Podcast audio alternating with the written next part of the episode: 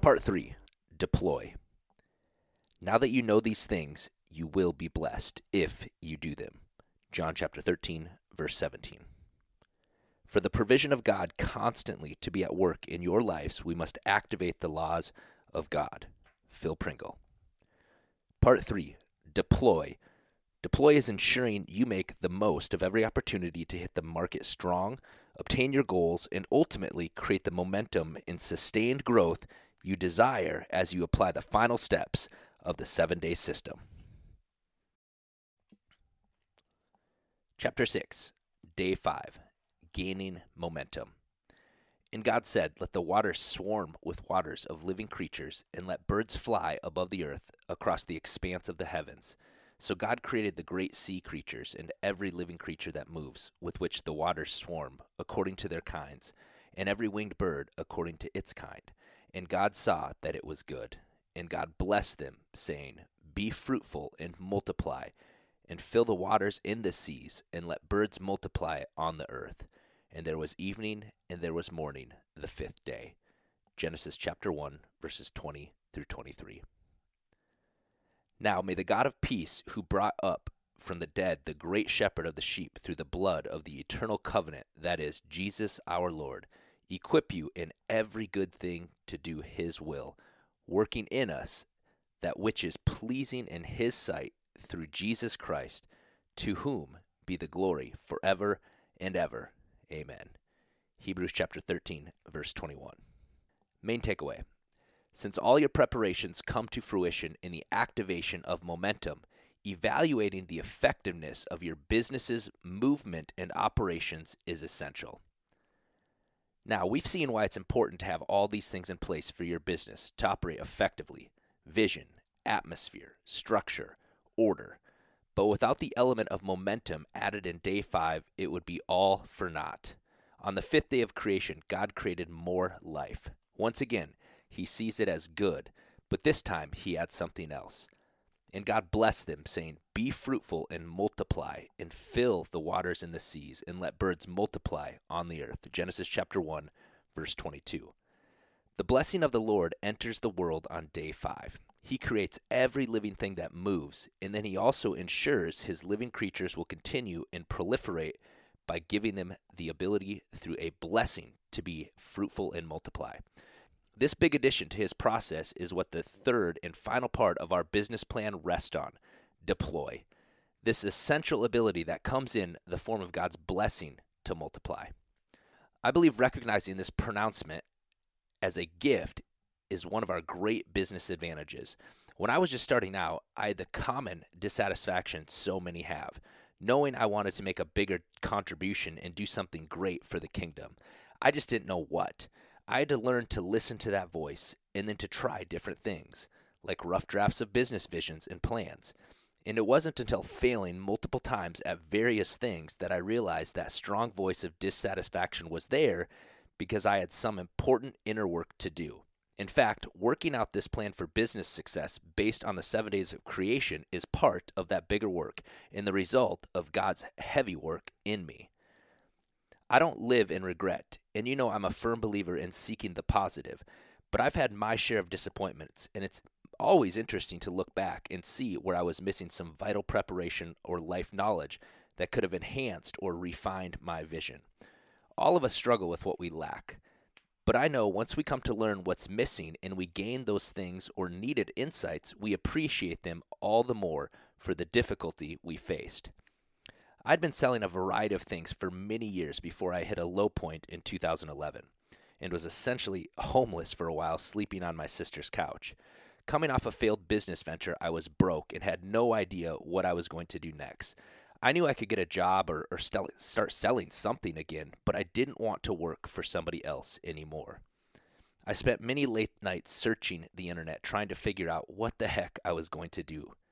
One night, I was online searching, looking for new business ventures, marketing ideas, whatever I could find, and I came across an ad on Craigslist. It said, "Work 3 days a week and make 10,000 bucks." That sounded pretty good, but of course, I thought, "Yeah, right." Still, I was curious, so I decided to figure out what this was. I called the number and talked with the guy back and forth a few times. He said he did this seminar selling to groups of people, and it didn't really hit me what he was referring to until I drove down about an hour and a half to sit in on one of these presentations. I walked into the room and it completely blew my mind.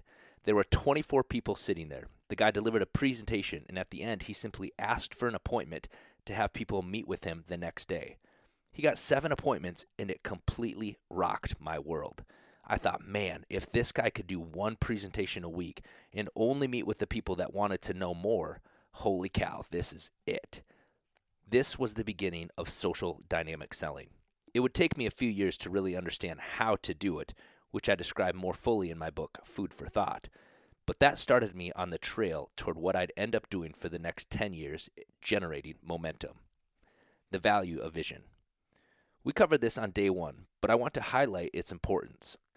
Life is a dance, it has a rhythm. Seasons, months, weeks, and days all have a rhythm and an order to them, and we do best to observe the way they flow and how they organize our lives. I often tell clients to go back to their vision and think about that first emotional connection they had to it, to find the why for their life and work. Knowing this ensures they'll be able to get back on track when the storms and challenges come. And they will come, I assure you. I firmly believe there is no failure, just feedback. But nothing I've gotten has come easy. Nothing worth having, anyway. The difference between motivation and inspiration is that motivation continually requires new outside sources, while inspiration comes from a deeper inner source. This inspiration fuels our vision and the determination for progress momentum. I believe this deeper source of inspiration is what we need to appreciate most about God's blessing in day five. Reminding yourself of this source of your vision gives purpose to the struggle of carrying it out. Like Frederick Nietzsche once said, he who has a why to live can bear almost any how. It's important to stay connected to your vision so you stay the course you set for yourself, knowing that distractions and temporary things are nothing compared to what you've committed to. It will be worth it in the end. Like in the movie Rocky, during the extra tough workouts to train and get himself in shape, Rocky constantly reminds himself of his why, which is making a better life for Adrian, the love of his life. And that pushes him through the hard times. Another word for this is called anchoring where you anchor yourself to your deep emotional reason to keep moving forward. It's very effective, and I've used it so many times. For me, it's my wife Ash and my daughter Ellie.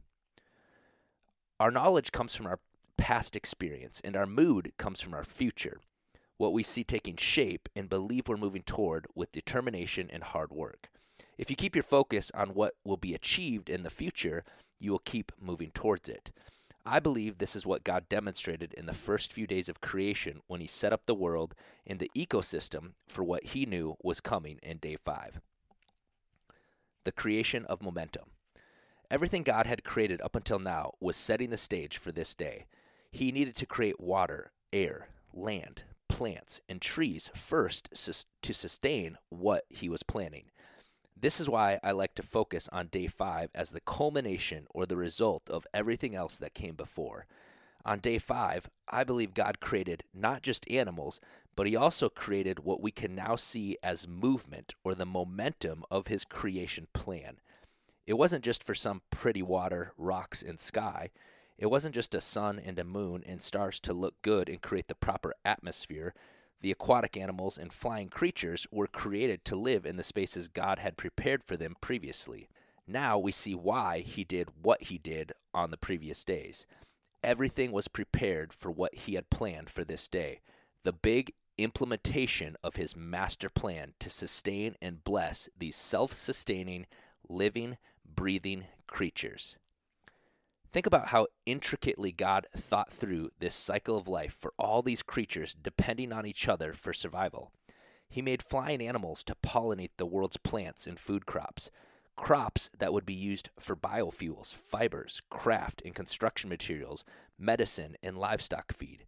He made seabirds to eat fish, crustaceans in their guano or droppings, where they nest to fertilize plants and even coral reefs. The ecosystem is beyond incredible. Fish contribute essential nutrients to support their ecosystem as well, recycling the nutrients that algae and other species need to survive so that in turn can support other creatures. Or think how we've learned from fish and birds how forming schools and flocks helps protect against predators, improve foraging, and nest more efficiently. These communities are examples for all of us to learn to work within and benefit from the power of camaraderie of groups. And this is just the tip of the iceberg of all God demonstrated in ordering his creation of the world the way he did. The point of all this is that the setup is more important than we tend to think.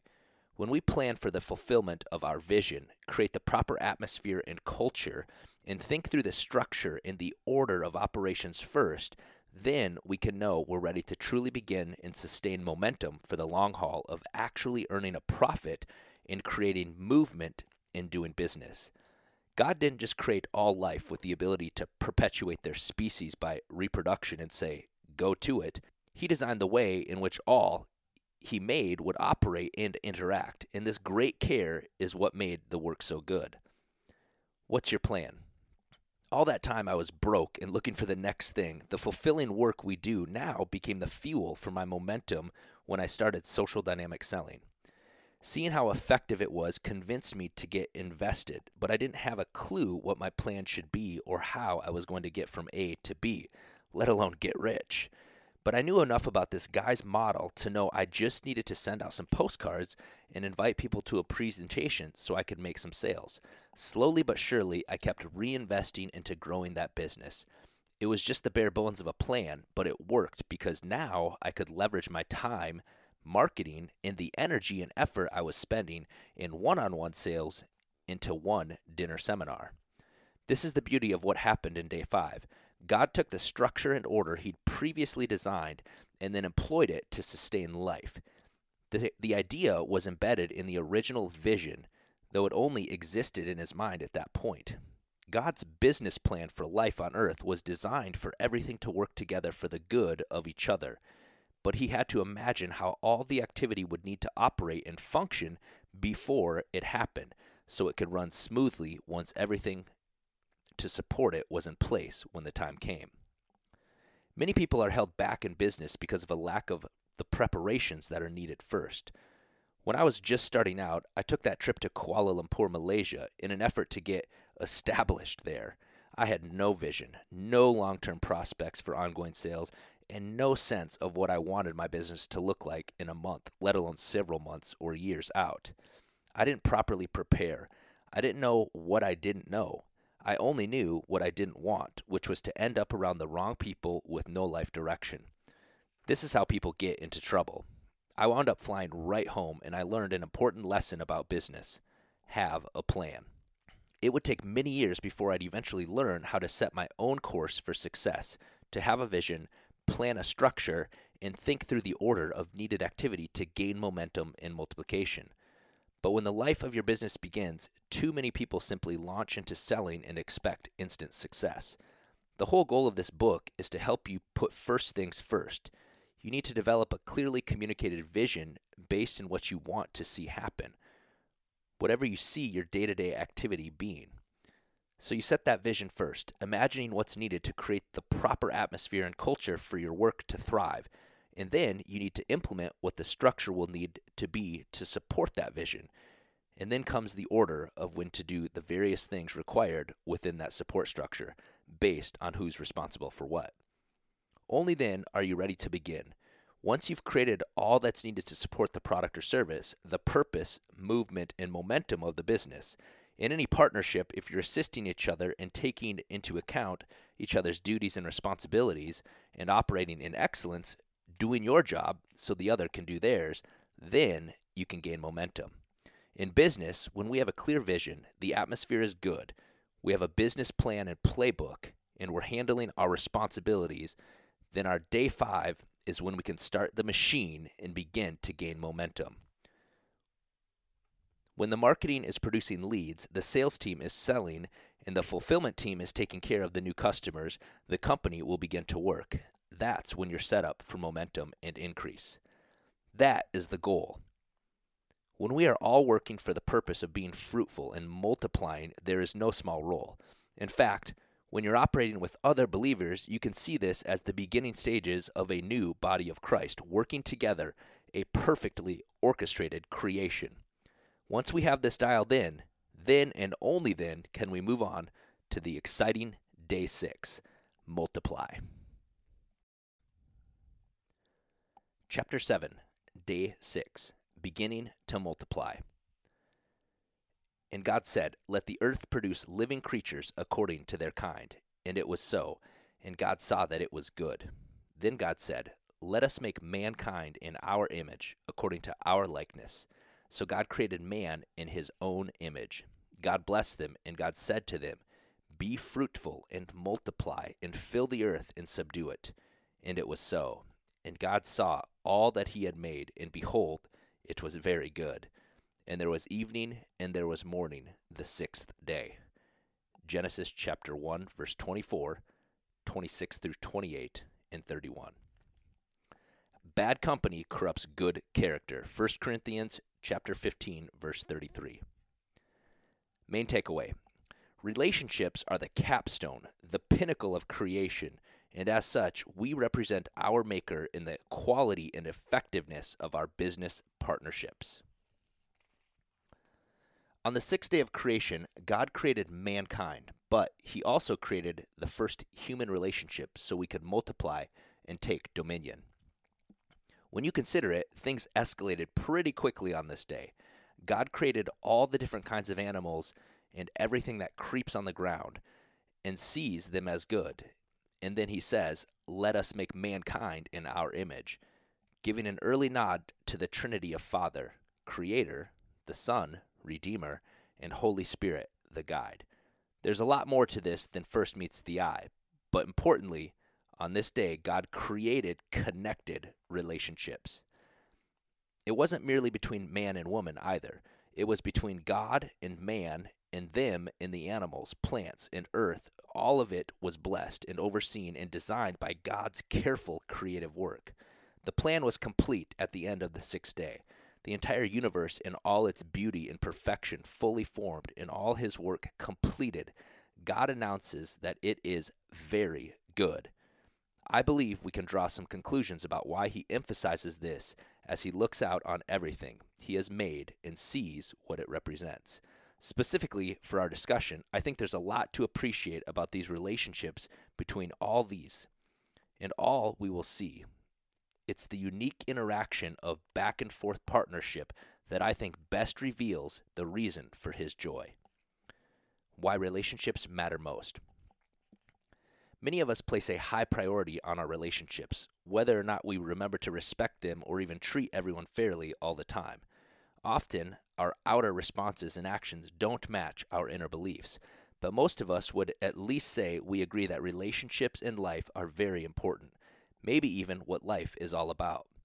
I'd certainly say that at this point, and in some way, even based on my early decisions, I can see I've always sensed there's something vitally important in being connected and committed to the people who are most important to us in life.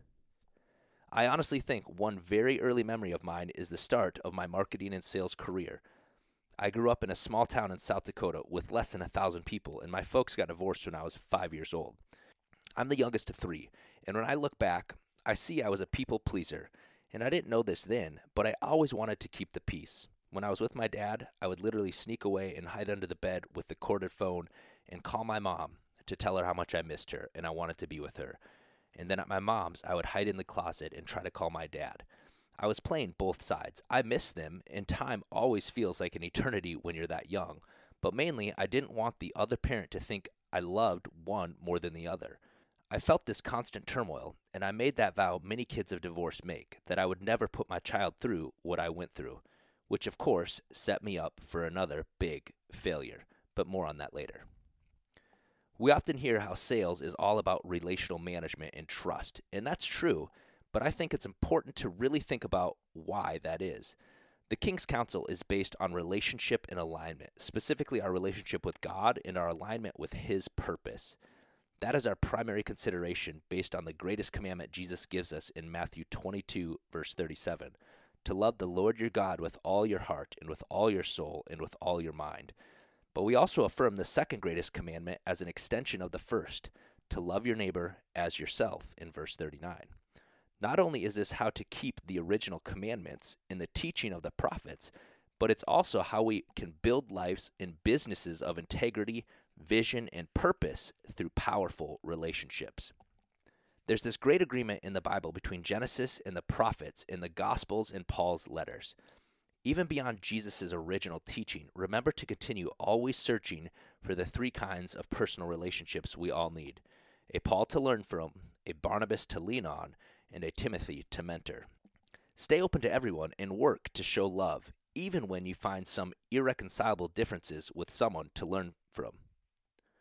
Keeping your vision focused on what you know God's calling to be for you is essential, as well as keeping the first commandment to love God first and others second. I believe it's this commitment to knowing who God has called us to be and honoring our personality and experiences that made us who we are. That allows us to properly emphasize relationships and figure out who we most need to be around. We all face times of disagreement and struggle when we'll have to draw on our own wisdom and character to discern what seems best. We may not know what to do in new circumstances, but if we stay committed to God in these two commandments and remember them as our deepest purpose in our lives and businesses, they'll be able to withstand the challenges and even flourish in adversity. There's no guarantee of this, of course, but we can know we've remained faithful and true to what God has called us to by applying one simple rule Jesus encouraged us to apply look for the fruit. How to find good business partners. For no good tree bears bad fruit, nor again does a bad tree bear good fruit, for each tree is known by its own fruit. Luke chapter 6, verse 33 through 44. This simple idea has saved me so many times when I've been unsure about what to do in any given relationship. It's a philosophy I've become so committed to in life, in business, simply looking for the fruit. I figured out which path to take and who to glean from by looking at what someone's life is producing and comparing that against what they claim. Not in a judgmental way or to call people out unless God specifically asked me to, but just looking at the people's lives that you want to emulate and who you want to be around. It's important to be around them and see what you could learn about how they live. When you do that, you'll see. Someone may have a great Instagram persona, but is their fruit? This isn't stuff you typically hear in many business books, but I think it has to be a big part of the total package. Because of this, I've had to learn to take a more intentional approach to my business relationships. It's important to get insight and be careful to include tons of grace with people because we're no better than anyone, and much of the time, I don't actually know what they're dealing with. We should only ask questions without judgment, and remember, a gentle answer turns away wrath. Proverbs 15, verse 1. But if you're committed to this, to excellence and true partnership, Transparency is vital, so plan to help them if they're struggling. You might even have ideas of ways you could help ease the pressure on them. And remember, if you're going to help someone be more excellent mentally, emotionally, physically, spiritually, and financially, you'd better be operating in this manner yourself. You have to have fruit in your life that people want, and it's so often the case that when you get to know someone, they're not who you thought they were. But if they get around the right people, maybe they could be one day. If they're not willing to hear the hard truths with grace, maybe it's time to part ways. Relating well is hard because it's different to integrate all the pieces of who we truly are, and it's work for all of us. That's why my firm belief now is that if you're going to go into business with somebody, you have to date them first. You've got to understand and see what they're like at home, what their family life is like, and even in little things that show how they live. You need to go be with them before you get into business with them. My business relationships and partnerships have taught me more than anything else about effective kingdom management. And through these men and women, the good and the difficult, I know God has worked a complete transformation in me. As we become closer with God and others, all our relationships benefit, and there's always so much more to learn. But He will show you where you need to go if you pay attention and do your part to support and value the good in people. Bottom line, I believe this is how we can best exercise dominion in the business world by emphasizing the value of relationships. That doesn't mean we will click and jive with everyone, but we must use this idea of taking dominion as God's blessing to claim territory for Him by scaling our companies responsibly and appropriately and working to increase God's kingdom of love here on earth. Once you have a solid vision, a sustainable culture, systems in place, and you've properly ordered things, momentum has begun, and soon it will be time to multiply that success by adding some strategic relationships. In entrepreneurs' relationships, one of the greatest times in my life was when I was in college at Normandale Community College in Bloomington, Minnesota. I had such a great tribe of brothers. We would spend late nights studying the Bible, worshiping, even hitting the streets of Minneapolis to witness to folks. It was truly an amazing experience for me. Some of the most incredible bonds were formed. To this day, I feel like I could call any of those guys, and if I needed a body moved, they would ask, Are you driving or am I? We've since gone our own lives, but that's been my picture of what community is ever since a true brotherhood. We all know there's a family of origin and a family of choice. Your family of origin, your parents, grandparents, stepfamilies, and in laws, won't always be as close as your family of choice, those you choose to connect with.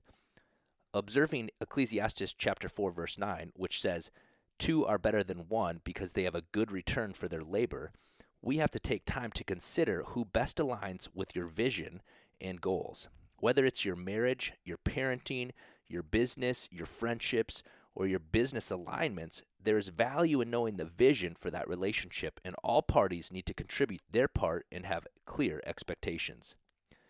If we can share our hopes and fears with each other and commit to our roles and respective tasks, God can bless our work by multiplying it. When we look closely at how God set about creating the land animals, he created them each according to their kind. What were these kinds? Moses records the animals in three broad categories livestock, such as sheep, goats, and cattle, creeping things, such as insects, worms, and reptiles, and the wild animals, like lions, foxes, and kangaroos. Man has distinct responsibilities and relationships with each of these kinds, and like with the different kinds of plants, part of the working is figuring out which kinds are most useful for his work. There's an underlying message of the circle of life here. Day six is all about responsibility and stewardship. Just think about all the relationships that begin on day six. God places the first man in the garden to care for it and says, It is not good for man to be alone. I will make a helper suitable for him. Verse 18. God makes a woman to be with him in verses 21 through 22 and then places them in authority over the earth and over all the creatures in verse 26. God blesses them and says to multiply, fill the earth, and subdue it. That is steward it in verse 28. After declaring it is very good, humanity is given the decree, which is also our kingdom entrepreneur mandate be fruitful or be productive, and multiply or reproduce. Fill the earth or distribute it, and subdue it, master the market. Making us in his own image means we reflect God in our ability to love. 1 John chapter 4 verse 19. To reason in Isaiah chapter 1 verse 18 and to make intelligent decisions in Deuteronomy chapter 30 verse 19. Mankind is uniquely and intimately formed by God. Isaiah chapter 45 verse 12. In this original perfection, God also gives the first humans a moral responsibility to use their free will and capacity to decide morally to not eat of one tree. With the authority to rule comes the responsibility to rule well. There is an inherent accountability in the command to subdue the earth. Man has a duty to exercise his dominion under the authority of the one who delegated it, since all true authority is from God. Romans chapter 13 verses 1 through 5. Man is to bring the material world and all its various parts into the service of God for the good of mankind. This command to subdue the earth is actually part of God's blessing on mankind. So, we are to have dominion, but what does that actually mean? Understanding dominion. I think it's helpful to think of it this way. As God's image bearers in creation, we were intended to act as his representatives. We were designed in a very real way to show the world what God is like. When God gave us the command to rule over the earth, the expectation was to do so in a way that reflected his character. If you were to ask someone to watch your kids, You wouldn't just say, do whatever you want. You would expect the babysitter to maintain the rules the family has in place. The babysitter is to act as a representative, albeit in extremely limited sense, of you and your spouse. Human dominion is a little like that, but on a much grander scale. When God placed the first man in the Garden of Eden, it was to work it and keep it in Genesis chapter 2 verse 15. Adam was commanded to take care of the earth, to fill and cultivate the rest of it, following after the example God had given him in the garden. This was the ideal, and yet, as we can see just looking out our windows, it's clear we're not living in a paradise. There are some wondrous things in our world, no question, but let's be honest, it's a mess. In the beginning, the ground yielded its fruit gladly to the man. Work wasn't toil. But when man sinned, God put him under a curse, and everything, included the earth, was affected. So rather than yielding fruit easily, the earth rebelled against the man, giving him thorns and thistles instead of the fruit of his labors. Rather than using our dominion to cultivate the earth, we've chosen to conquer it instead. In a very real sense, this is the curse many folks still labor under. Thank God he sent Jesus to redeem us. Redeeming dominion in a fallen world. I don't believe dominion is simply about how we treat nature or the environment. It also involves how we interact with the world around us. This idea of proper, humble dominion touches every part of our being, and despite our fallen state, God has not removed the charge to rule over the earth. So we must consider how to use this authority God has given us to bring Him glory. Plain and simple, financial prosperity brings increased authority and responsibility in our world. It's true more money, more problems. When I started making money with Social Dynamic, I didn't yet have the maturity I needed to steward it wisely. I required a couple years of counseling with great Christian mentors and the love of my wife, Ashley, as well as some amazing business partners and friends to help set me straight and speak truth into my life. From the very beginning of selling, hosting seminars, to going through the divorce I said I'd never get, and wanting to ensure my daughter would have everything she needed regardless of the mess I'd made, I still knew and believed God works things out for the good of those who love Him and commit to, li- to live according to His purpose. I'm proof that the sovereignty of God is bigger than any false notion of my life or vision I ever had. My journey has proven to me over and over that I'm called to take dominion and pursue the specific purposes for His glory and to further His kingdom. So that's not something I can take lightly. There are so many more principles we could unpack about the kingdom economy and stewarding it, but much of that is yet to come on the podcast and in the training seminars and other books in this series. To close this last big idea out, here are three suggestions for what I think taking dominion looks like, loosely based on Genesis 1:28. Number 1, steward creation responsibly. Take care of what you have been given, appreciate it and honor it. Number 2, work with excellence. While few of us are in positions of great authority, we are all responsible for carrying out the work we've been given with excellence. Do your work well, respect your employers, remembering that you are serving the Lord Christ, not men. Colossians 3, verse 24. 3. Multiply spiritually. God's blessing gives us the ability to multiply in many good things. Children, obviously, but in many other ways as well. We can bring new life into the world in so many ways, and that's a big deal. We multiply spiritually when we are effective ambassadors of the love of Jesus Christ, sharing the news of Jesus' sin defeating death and resurrection with the world. We are to make disciples of all nations. I believe this is one of the greatest ways we can exercise dominion over the earth by using the authority given by Christ for the express purpose of seeing the lost become found. Some of the top businesses, the most successful people in the world, operate by these three principles, and you don't have to be a believer to have them work. But when you do see them working, you know where they come from. You see why the kingdom economy is so powerful. My goal here has been to make you aware of these principles and how you can be successful employing them so we can have more Christians in positions of authority and influence. As mentioned, I've seen some of the top businessmen in the world operating by these principles for decades simply because they work. But when you're a believer and your heart is for the kingdom, it's my firm belief that operating by these principles is how we can take some serious territory back for the kingdom. Hey guys, if you're digging this content and you'd like to be a part of our community of kingdom entrepreneurs, then text the word king to 727 472 3860. We host virtual and in person get togethers with the focus of building community to advance the kingdom through wealth creation and financial stewardship. So, if you're looking for this type of tribe and the resources to do so, then step into your true calling by texting the word king to 727 472 3860. Chapter 8, Day 7 Keeping the Sabbath. Thus the heavens and the earth were finished, and all the host of them. And on the seventh day God finished his work that he had done, and he rested on the seventh day from all his work that he had done. So God blessed the seventh day and made it holy, because on it God rested from all his work that he had done in creation. Genesis chapter 2 verses 1 through 3. Come to me all who labor and are heavy laden, and I will give you rest. Take my yoke upon you and learn from me, for I am gentle and lowly in heart, and you will find rest for your souls. For my yoke is easy and my burden is light. Matthew chapter 11 verse 28 through 30. Main takeaway.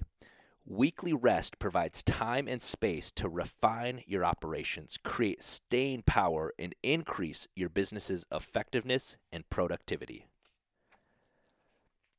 After creating the heavens and the earth in six days, we all know what God did on the last day. He rested. But the seventh day is considered a day of creation because God set it apart as special. Did God need rest? It's hard to imagine. More likely, he was demonstrating something important for us to understand. The heavens and the earth were completed in all their vast array. But then God paused, took notice of what he created, and blessed all he had accomplished.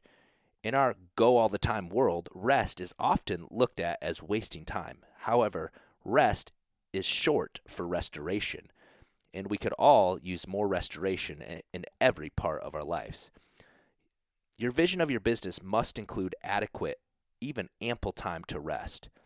Once you put the system and an order of things together, you will need to reflect on what is and is not working. Relationships will need review to make sure they are in alignment with your vision. The purpose of this seventh day of creation is to pause and take a look at all you are doing, because there is always much to appreciate and evaluate in business. One helpful question I've learned to ask on my day of rest is how can I duplicate myself best so I can better scale operations to the next level I envisioned? I review the vision and the order of things as well as the relationships. In relationships, the question is often how can I best serve others to help them leave space to bless God, their people, in this business? Especially in today's world, effective business are led by leaders who understand the value of importance of rest for their partners, employees, and customers. Never stopping to rest, reflect, and review is like working hard to climb a ladder and then realizing at the top it's leaning against the wrong building. If you don't stop to rest, reflect, and review, you're going to end up pointed at the wrong goals. Just as God decreed the entirety of his creation very good and then moved into his rest, this is a pattern to establish for all of us. God created the Sabbath so we could learn to honor his gifts and know why our heaven on earth includes both work and play. The day of renewal. God's rest denotes that his creation is complete. Likewise, our rest is a chance to evaluate what we've created, what's complete, and what's continuing next week. Further, God is establishing a pattern of one day in seven to rest. The keeping of this day will eventually be a distinguishing trait of God's chosen people, Israel. Exodus 20, verses 8 through 11. God does not slumber or sleep in Psalms 121, verse 4. But the Hebrew word here for rest also means seize. God seized his creative work after six days, and we are meant to honor this pattern for our own health and benefit as well. Taking at least a day to reflect on what we've completed can also be a way to recognize and consider the work God has done for us and with us, and how he takes care of us. Consider God's blessing of this day and how Jesus says in Mark chapter 2 verse 27, "The Sabbath was made for man, not man for the Sabbath." Honoring this day is honoring the way we are made to accept we need rest and renewal. Also, consider how God only seized new creative work on the seventh day, not all activity. If your work is physical, you may require extra recuperating, but just as God isn't distant from his creation or leaving the universe to run by itself, our day of rest might be active. We just may need a break from creating new things and making new plans. God took six days to make everything to provide us this example of how to structure our week. Exodus chapter 20, verses 9 through 11 is the basis of the fourth commandment. Six days you shall labor and do all your work, but the seventh is a Sabbath to the Lord your God. On it you shall not do any work. For in six days the Lord made heaven and earth, the sea and all that is in them. He rested on the seventh day. This is why a week is seven days long, not six days or eight. It is based on the way God made the universe during creation week. Having a Sabbath has not always factored into my operations. I always operated under the mentality that most entrepreneurs have just work harder, grind, hustle. You can sleep when you're dead. It wasn't until recently that God revealed to me the importance of the Sabbath. At first, out of necessity to recover from some very long weeks, and then eventually more intentionally as I wanted to be more present to my family and friends. I've known plenty of entrepreneurs who didn't take a Sabbath while starting out and as a result experienced burnout. I know there's pressure to perform perfectly and get a competitive advantage, and there will always be those times when it makes more sense just to get the jump on things or on the week by working through Sunday, even just a little. But I believe God honors those who honor His structure and order, and I'd rather be a day behind and give Him the opportunity to surprise me with what He made happen without my help than risk burning out and not honoring the way I'm made to rest. There are still times I forget and have to pay the price with fatigue or disappointing my family, but I'm continually training to up my Sabbath game and incorporating rest into my full life. I remember that the Sabbath in its keeping was a covenant between God and his people. This is a sign between me and you throughout your generations that you may know that I, the Lord, sanctify you. Exodus 31, verse 13. God set aside this day for his people to find renewal as they sought his call and purpose. Who am I to mess with that? It's just easier to accept my human limits and let it be a reminder that God is in control, not me. Keeping it holy. The nation of Israel was created to be an instrument through which God would bring salvation to the world. Because of this, the day of rest that helps lend structure to the week is vital to institute in any business operation. God called and recalls us, like he did the Israelites, to the life sanctified through the keeping of a Sabbath. It would be all too easy to assume that this is a vestige of the past and we need to move on and get with the 21st century. No one wants to be legalistic about or religious about it, after all. I don't disagree, but like the Holy Spirit teaches, trains, and convicts us of sin so we can do what God has planned for us since the beginning. I believe taking a Sabbath day is a chance for God to work in our absence. Is it a sin to work on Sunday? Many wise folks have believed so, but I like to think Paul is right in saying, all things are permitted, but not all things are of benefit in 1 Corinthians chapter 10 verse 23. Maybe the question should be whether we're leaving enough space for the Spirit to convict us where we need it. To this end, we pray, Your kingdom come, your will be done on earth as it is in heaven. Matthew 6, verse 10. That is not our own will about work or rest or anything. Sanctified by the Spirit in the Word as God's people, we are called to join Him in building His kingdom. It's this intentional rest that points to our identity as God's people, sanctified for His work. God gave us this picture of intentional rest as a reminder of who we are and to set us apart as His creation. It's not always our first thought, especially when there's much work to be done, but it's a blessing to us to live in this intended rhythm. As a result, I found myself reflecting on a day off how grateful I am for it. Chapter 9 A Final Word. So, whether you eat or drink, or whatever you do, do it all for the glory of God. 1 Corinthians chapter 10, verse 31. As I said, there are many more ideas and principles to unpack about the kingdom economy. I plan to continue sharing more, and I look forward to connecting with many of you soon. I have a couple other parting thoughts to share about all of this and a bit of application. But first, let's quickly recap our seven day method for kingdom entrepreneurship, just to ensure the basic process is clear. Day one, cast a vision to dispel darkness.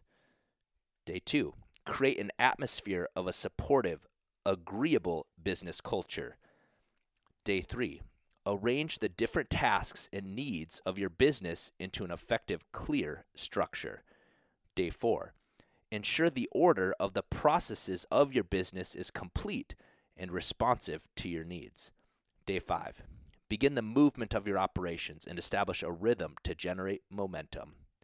Day six, emphasize human relationships to multiply in good things and scale your business appropriately. Day seven, include the blessing of rest on the seventh day to sanctify it and set an example. Foundationally, these seven principles have formed my business operations and fueled my growth. I believe we can't be the most effective kingdom entrepreneurs without taking our time to invest in each of these considerations in sequence. And while these seven steps lay out the process of building effective, profitable businesses, they are based in four primary commitments I developed to help myself stay focused on what truly matters in life. These kingdom principles apply to generating prosperity in business, which I believe we all need to understand. Vision is about ownership. God owns everything in the kingdom. Money is about stewardship. Money is a tool expanding the kingdom. Tithing is a matter of worship positioning our hearts for blessing and being a blessing. Our work and businesses are about kinship, sowing and reaping together in God's world. We haven't talked much about stewardship and tithing, but these are the subject of my next two books.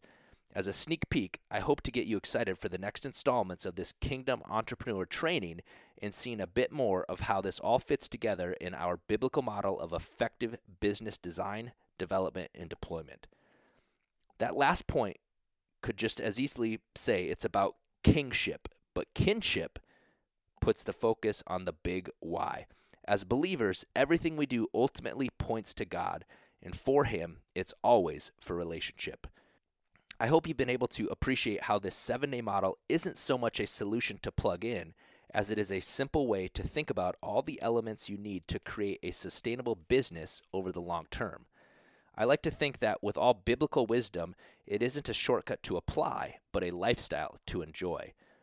In terms of what this all comes down to, all of this is about God, but it's also about others, which means everything we're doing in building and multiplying is ultimately serving the first and second commands to love God and others as ourselves.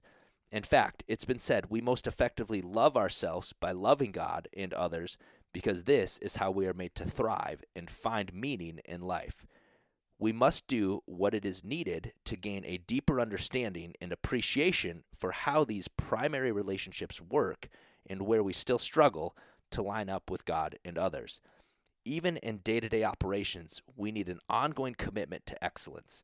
After all, 2 Corinthians chapter 5 verse 20 says, "We are to be ambassadors for Christ on this earth." That's the bottom line and the underlying theme of this series. Creation invites creativity. One more story. Going back to when I first heard the good news, I remember being so inspired by the idea that God hadn't just set up shop, created everything, and then moved on to something more important. I think we tend to have that idea before we really get into the Word and see how intimately and intricately involved he truly is in every aspect of His creation and our lives. The theme of ongoing commitment has stayed with me through the many businesses I've taken on to discover, develop, and deploy, and it's helped me stay focused on what's most important when things aren't going as well as I'd like, or are starting to look like they're coming off the rails. You'd be crazy to think you're not going to have those days, or weeks, or even months. In fact, when you're just starting out with these concepts, it can take some time to get the ideas and pieces to line up. Don't get disappointed if your vision isn't matching up with the reality even 12 to 18 months out. Most people will give up before they see results in any business. But if you followed these steps and worked to apply them both to yourself and your business, I believe there's nothing you will face in God's strength and care that will derail His call in your life. Continuing to work toward refining the relationships, momentum, order, structure, culture, and vision as you encounter challenges is how you'll come to dominate the market for the kingdom. Every snag in the operation is an opportunity to adjust for greater growth. The question is often, how far back do we need to go to truly deal with and eradicate this problem effectively? That's where creativity comes in. God's Word contains creative power. As beings created in His image, we have been given that power as well using it when needed and activating that gift responsibly for the good of our businesses, but ultimately for the advancing of the kingdom, is how prepared kingdom entrepreneurs can come to establish dominion and encourage our world to flourish. While day seven is a reminder to demonstrate proper honor to God for the work and creativity He's provided, every day is a chance to honor and be with God in the work and dedicate our progress and fulfillment in it to Him. Does an employee have the drive but needs better training to effectively identify better leads or inspire clients to sign on? What resources can you mobilize to provide that? Does a supplier need a bigger vision for creating the specific part to give your product a competitive advantage? How can you strategically inspire and motivate the owner or encourage them to see their importance to your bottom line? Creativity is a God given power each of us can activate to solve problems and refine our businesses. The efforts you apply to creatively shape your business's vision, culture, structure, order, and movement make it effective and appealing like a well tended garden or a polished machine. Creative investment all along that chain has a massive quality impact as well the greater relationship power your business ultimately creates will be largely dependent on those efforts to tweak and edit your processes on the front end. Apply consistent effort. After reading all the stories and ideas here, the question for you now is how will you use this in real life? It's in the real life application that you'll come to see the real value of these principles. Then, as these ideas take root and you get your business running, what will keep you going when you see trouble crop up and things breaking down? There's an old illustration about how a single drop of water can eventually break through stone if it continues consistently. The point is clear it's not about strength or force, but consistency and determination. Remember Rocky and so many other movies and stories about people who overcame the odds through the power of their commitment. Even better, our ultimate example went to the cross for what he believed in that we could have eternal life with him someday, if only he'd make the way someday. Like the old song says, nobody knew his secret ambition, but we can know that our connection to him fuels our commitment and supplies all we need to remember when we face any struggle in life. 1 Peter chapter 4 verse 11 says, "Whoever speaks is to do so as one who is speaking actual words of God. Whoever serves is to do so as one who is serving by the strength which God supplies, so that in all things God may be glorified through Jesus Christ, to whom belongs the glory and dominion forever and ever. Amen. I can think of no more fitting words to encourage all of us. We are the kingdom creatives who get to take this work forward in the power of the name of the one who commands the very waves. Think about that next time you find yourself forgetting what really matters. Pray with persistence and work with an awareness of this promise. The only real limitation we have is our appreciation of this empowering truth. Whatever we do when we are properly aligned with Him and His call, we speak and serve, and as those conveying the very words of God. The work, the real work, is becoming properly aligned to activate this kind of infinite power and grace. It's in the knowledge of your real mission, I pray you'll feel prepared and fully capable of meeting the challenges that will come to test and mold you in the work you've been assigned. May God bless the work of your hands, and may it bring great glory to the King. Hey guys, if you're digging our content and want more, then join our community at joinkingscouncil.com or simply text the word KING to 727 472 3860. Go, go.